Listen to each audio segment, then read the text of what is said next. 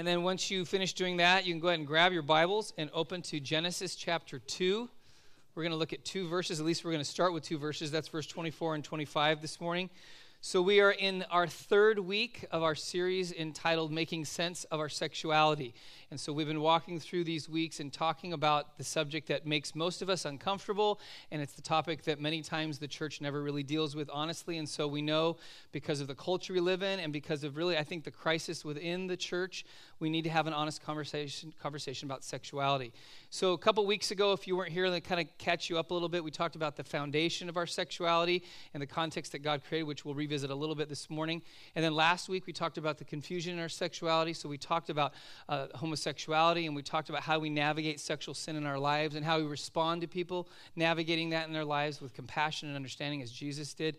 And so, then today, we're going to talk about the corruption of our sexuality and we'll talk a little bit about how we take this beautiful thing that God has given to us, and I've said this each week, and that is sex is good because sex is from God.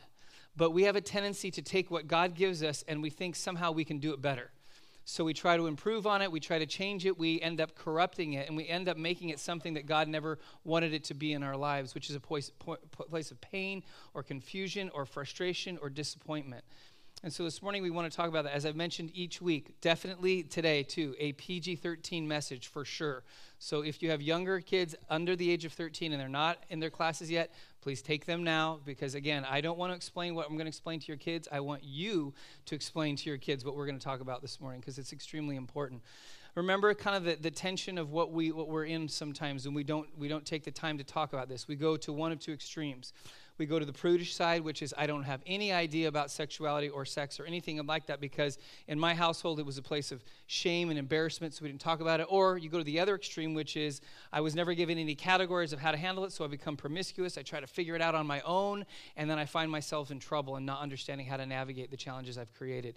We want to make sure that we have a balanced conversation about sexuality because it's something that all of us have to deal with as being humans in our life. And so this morning we're going to talk about what happens over time sometimes in our own understanding of our sexuality and how it gets twisted and corrupted. And it's something that happens slowly in our own minds and in the culture we live in. It kind of saturates who we are.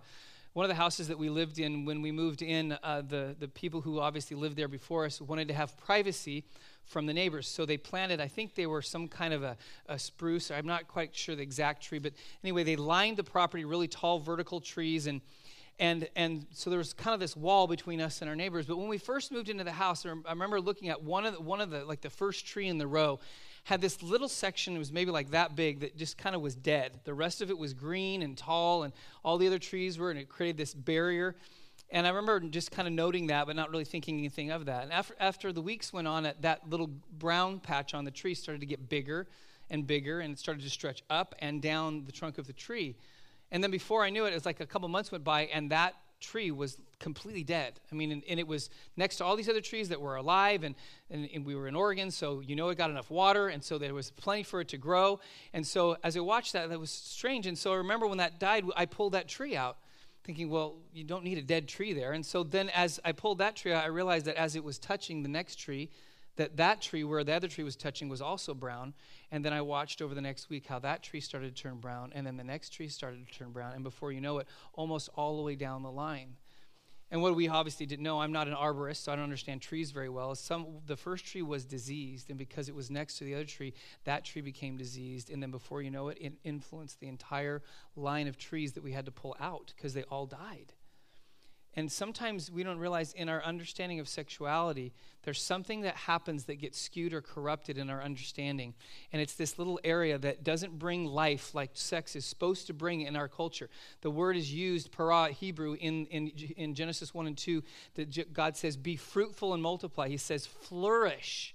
And this is in the context of sex. And he's saying this is part of human flourishing. It should be a good thing, but somehow it gets corrupted. And then what happens is it begins to poison every aspect of our sexuality. And then it reaches outside that and begins to corrupt other things outside our sexuality.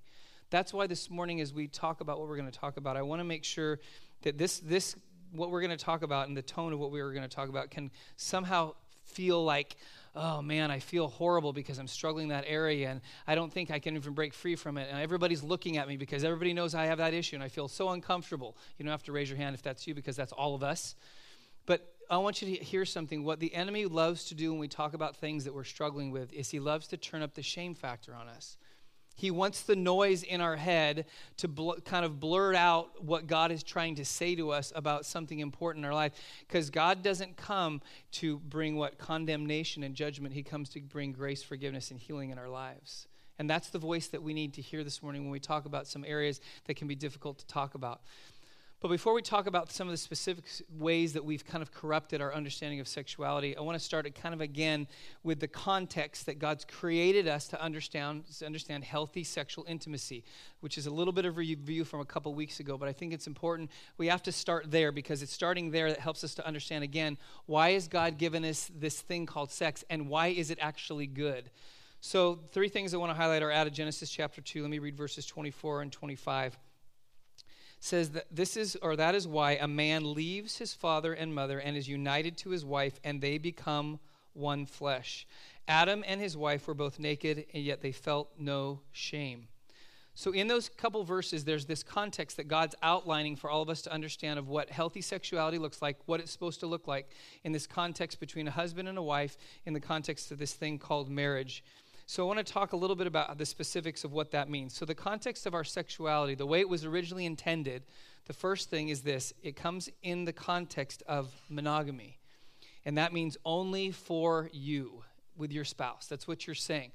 Monogamy meaning that it's just a husband and a wife. It's not three people, it's not five people, it's not 10 people. It's monogamous. It's just these just two people together. That's the way that God originally intended. It says that in verse 24, they became one flesh there was this, there's this deep connection that's a direct reference to uh, sexual intimacy within the context of marriage, where there's this one flesh reality, which is monogamous. Now, some people will say, well, I read the Bible and there's polygamy all over the Old Testament. And there is. But you have to understand when you read through the scriptures, just because something is included in the scriptures and God doesn't necessarily come right out and condemn it, doesn't necessarily mean that he's condoning it because what he does is he doesn't say, okay, here's all the reasons of why this is wrong, but usually what God does is says, this is the right thing, and everything else that falls outside the context of this misses the mark of what I purpose for your life. The same thing is true with, with marriage being monogamous. It's so important. And the reason why is that this, this monogamy is that it's, it's something that is given to a husband and a wife that is not intended to be shared with anybody else. It can't be. And sometimes we think that it's okay, and it, and it can be. And remember, as I'm talking about this already, as I'm going to go into this, I know the shame factor in many is kind of going up. Listen, God redeems our broken sexuality. And so we don't hear shame and guilt and condemnation. Hear that there's hope for me that even though I'm dealing with this, God can bring me to a place of freedom and wholeness in my life. And I've shared this before, and I've shared this with Courtney and Jordan, especially with, with, with teenagers, and, and there's, they're growing up and they're navigating this in, in their life, is that this, this thing called monogamy is so important because God has given you a thing called virginity that He gave to you as a gift to give to one person in your life. It is your spouse. That's what He gave it for and I use the analogy because for me, when I was growing up, Tonka trucks were a big thing. Like, like this was like before like the wave of electronics, you know. But like Tonkas were like when I was really young, like everybody had like a big Tonka truck that you could push around and get it dirty and everything. And so if I got invited to a birthday party and I wanted to buy like the best gift for my friend, I would buy a Tonka truck. Now, if I bought a friend a Tonka truck and his birthday was a week away, and then I brought it home and I wrapped it up and set it there waiting for the birthday to come, but then one of the next day after I bought it, one of my other friends comes over and he really likes Tonka trucks. And I know what I just bought my other friend, and I know what's in that package. And I think to myself, man, it would be really fun, fun to play with this friend with the Tonka truck. So let's just unwrap it and we'll play with it a little bit. It won't get messed up. I'll put it back in the package, I'll rewrap it, and my friend will never know. He'll think it's new. So my other friend comes over, we unwrap it, we play with it for a little while. It gets a little dirty, but a little water takes it off. It looks still pretty new, so I put it back in the box. It looks like it'll be okay. Put it back on the shelf, and I wait. Then the next day comes, and another friend comes over, and he likes Tonka trucks too. Like, man, we could do. I did it once. I could do it again. So I unwrap it and we play again, but this time there's a big old scuff on the side of it. And I can't get the scuff off. It's not mud, it's like scratched. But I'd really try real hard, but I think, ah, you know, it'll be okay. So I stick it back in the box, but I reverse it so that the scratch is on the other side so no one will know. And I wrap it back up and I set it on the shelf. And then the third day, another friend comes over and he likes Tonka trucks. And I'm like, I can't, you know, I said yes to the first two. I can't say no to the third guy, right? So we unwrap it. This time, one of the wheels falls off. So I try to figure out there is no other side to go to. So I got a scratch on one side and a wheel falling off the other side. So I shove it back in the box and I wrap it up and I think, I hope he doesn't know. And then I show up to the party. What do you think he's going to do when he opens it? He's going to go, Wow, thanks for the brand new Tonka truck. No, he's going to go, What happened? and then I'm left to explain. Now, hear me. I don't say that to guilt, put guilt or shame on anyone, but I need to, you need to understand it's the same with our virginity. This is what God gives. Now, hear this. If you've given that away already, God can redeem that in your life and even in the relationship that you may be in right now where you gave it away before the context of marriage. God can redeem those things to make it right because it's a gift that God wants you to give and He wants you to give it in the way He intended. So the first thing to understand is there's this, this concept of monogamy. It's just, it's, it's just only for you, nobody else. Nobody else gets it. Second thing, look at verse 25. The context of our sexuality is not only monogamy, it's intimacy. This is only with you. So it says in verse 25 Adam and his wife were both naked and they felt no shame. This is such a powerful picture of what God intends for marriage, especially in the context of our healthy sexuality with our, our spouse. So understand this. So, Adam and Eve, this is before sin enters the equation. We don't, we don't like to talk about this. They were totally naked. I mean, and clothes weren't even a part of the, the dialogue. They didn't have Kohl's down the street that they could go pick up something. They didn't have clothes. Why? And they didn't need clothes. Why did they not need clothes? Because there was no shame, there was nothing to hide. And at this point in the story, from what we can pick up, there were no other people. So there are no other people to hide from. It's just Adam and Eve by themselves, naked without shame, which is the definition of intimacy to be fully known and to fully know somebody else. And that is given for a husband and a wife only to share with each other. And the only way you can experience true intimacy is when that is only expressed in the context of your relationship with your spouse because the moment you share that with somebody else is the moment you lose intimacy. And so many times we strive for intimacy, but the problem is when we strive for intimacy, we want to have it with a bunch of different people, and you can't.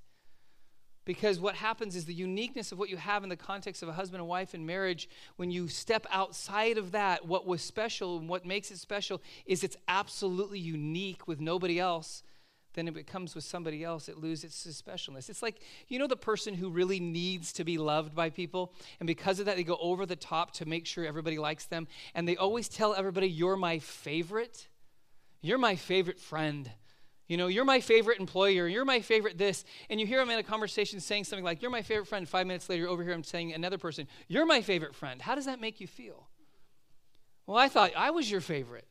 No, there's like 15 other favorites too. So, what does it do? It takes what's unique and special and intimate and it makes it worthless because it's not something that's shared just between the two of you, it's actually shared with everybody. And that's what God's explained with this context of our sexuality is that He's created it to have this level of intimacy. And the only way intimacy happens is when it's just between the two of you. It's a special thing that God gives to you that you don't share with anybody else, and it makes it absolutely unique. And then there's a third context for sexuality, and that is unity. That is only by you. Going back to verse 24, it says, That is why a man leaves his father and mother and is united to his wife. This is really important. Part of the reality of sexual intimacy in marriage is that it is part of the process that separates us from our family of origin or from our parents and binds us to our spouse which is an extremely important and healthy process. Because you don't have to raise your hands, but all of us know at one time or another when we got married, especially if you got married when you were younger, your parents always had some kind of reach into your relationship that created a little bit of tension of loyalty. You don't have to raise your hand, but all of us know how that works. So you're married now, but mom and dad still have an agenda for your life. Mom and dad still have an agenda for their holidays for birthdays, for the traditions of your family. Part of the encounter of our sexual intimacy in marriage disconnects that bond with our parents and creates a bond and a loyalty with our spouse. It doesn't mean that we absolutely disregard our parents, but our loyalty shift to each other so that ultimately it isn't about what mom and dad want anymore, it's about what my spouse needs. Now, I haven't done a study on this, but, but I could guess to say from my experience as a pastor in counseling that not always, but there are times when you're, if you're struggling in sexual intimacy in the early stages of your marriage, you also probably are struggling with boundaries with your parents because you haven't fully bonded yet. And you're still playing like, ah, I don't want to disappoint my parents. And so you haven't fully bonded to your spouse yet. So there's this tension until finally you begin to express and experience true intimacy with your spouse. And there is this bond that's created, this, this unity that comes about in you. And because of that, there isn't a tension anymore. There isn't like, oh, I've got to, you know, especially, I mean, I know this is typical, but guys, it's always the mother in law, right? It's like, oh, she's always butting her nose. And by the way, my mother in law's here and she's nothing like that, okay? So, but it's that, that kind of tension. Well, if there's healthy sexual intimacy in a, in a relationship, that begins to, to even if, if the parents are trying to weave their way into your relationship, they can't get there. Why? Because you've left that, what birthed you into the world, and now you've bonded with the person that God's created you to be with. And because of that, now you have this unity. So I wanted to begin with this because that is the context that God created. And why is that important? I think what we're going to talk about in the next section here is really highlighting some of the areas where we've corrupted our sexuality. But, but why I start with that is because what we, and I mentioned this earlier, we have a tendency to do is we want to know, God, give me all the do's and don'ts of sexuality. In fact, God mentioned everything that I shouldn't do so I know not to do it. But the Bible's not written that way. What God does is he, he holds up the standard and says, This is what I've created for you. This is what's good for you. This is what brings about flourishing. And so he says, if you focus on this, you don't have to worry about all of that. I heard a pastor explain it this way once. It's really good. He said, he goes, if I brought five women up on the stage and I wanted to identify to you who my wife was, he goes, I wouldn't spend any time telling you why the first four weren't my wife. He goes, I would just explain to you why the one was my wife, and I would tell you the physical characteristics, her personality, so you would know who she is, not because by absence or by default, like, well, I guess it has to be her because she, it's not the other four. God does the same thing. He holds up the standard and says, This is what it is. It's a good thing. It's what I want you to have. But because of that, we also have to address for us, especially in our culture, some of the things that maybe are, are points of corruption that have caused pain and confusion and frustration for us in our life. And so, uh, as I have been throughout this series, I'm going to be pretty frank and pretty honest about these things, but this is, I believe, is important for us to talk about. So, the corruption or sexuality, this does not, not a comprehensive list, but I think general categories of areas where our mentality in our culture and even within the church has gotten skewed on our sexuality. So, the first point of corruption or sexuality is in the area of extramarital sex which means a sexual encounter, whether as full as intercourse to the point where you know you're having sexual feelings towards someone and you engage physically, outside the context of a husband and wife in the context of marriage. Outside of that is extramarital, it's outside of that. There's a myth, and I will address each some myths as we go through this today. The, the myth about extramarital sex is this it's just sex. What does it matter what two consenting adults do? Heard that so many times. What does it matter? And in other words, what's it going to hurt? Paul says this, 1 Corinthians chapter 6 verses 18 through 20. He says, "Flee sexual immorality. All other sins a person commits are outside the body, but whoever sins sexually sins against their own body. Do you not know that your bodies are temples of the Holy Spirit, who is in you, whom you have received from God? You are not your own, you are bought at a price. Therefore honor God with your bodies." What is Paul saying? See, the, the act of sexual sin, of brokenness or corruption or sexuality, is more than just me going and robbing a bank.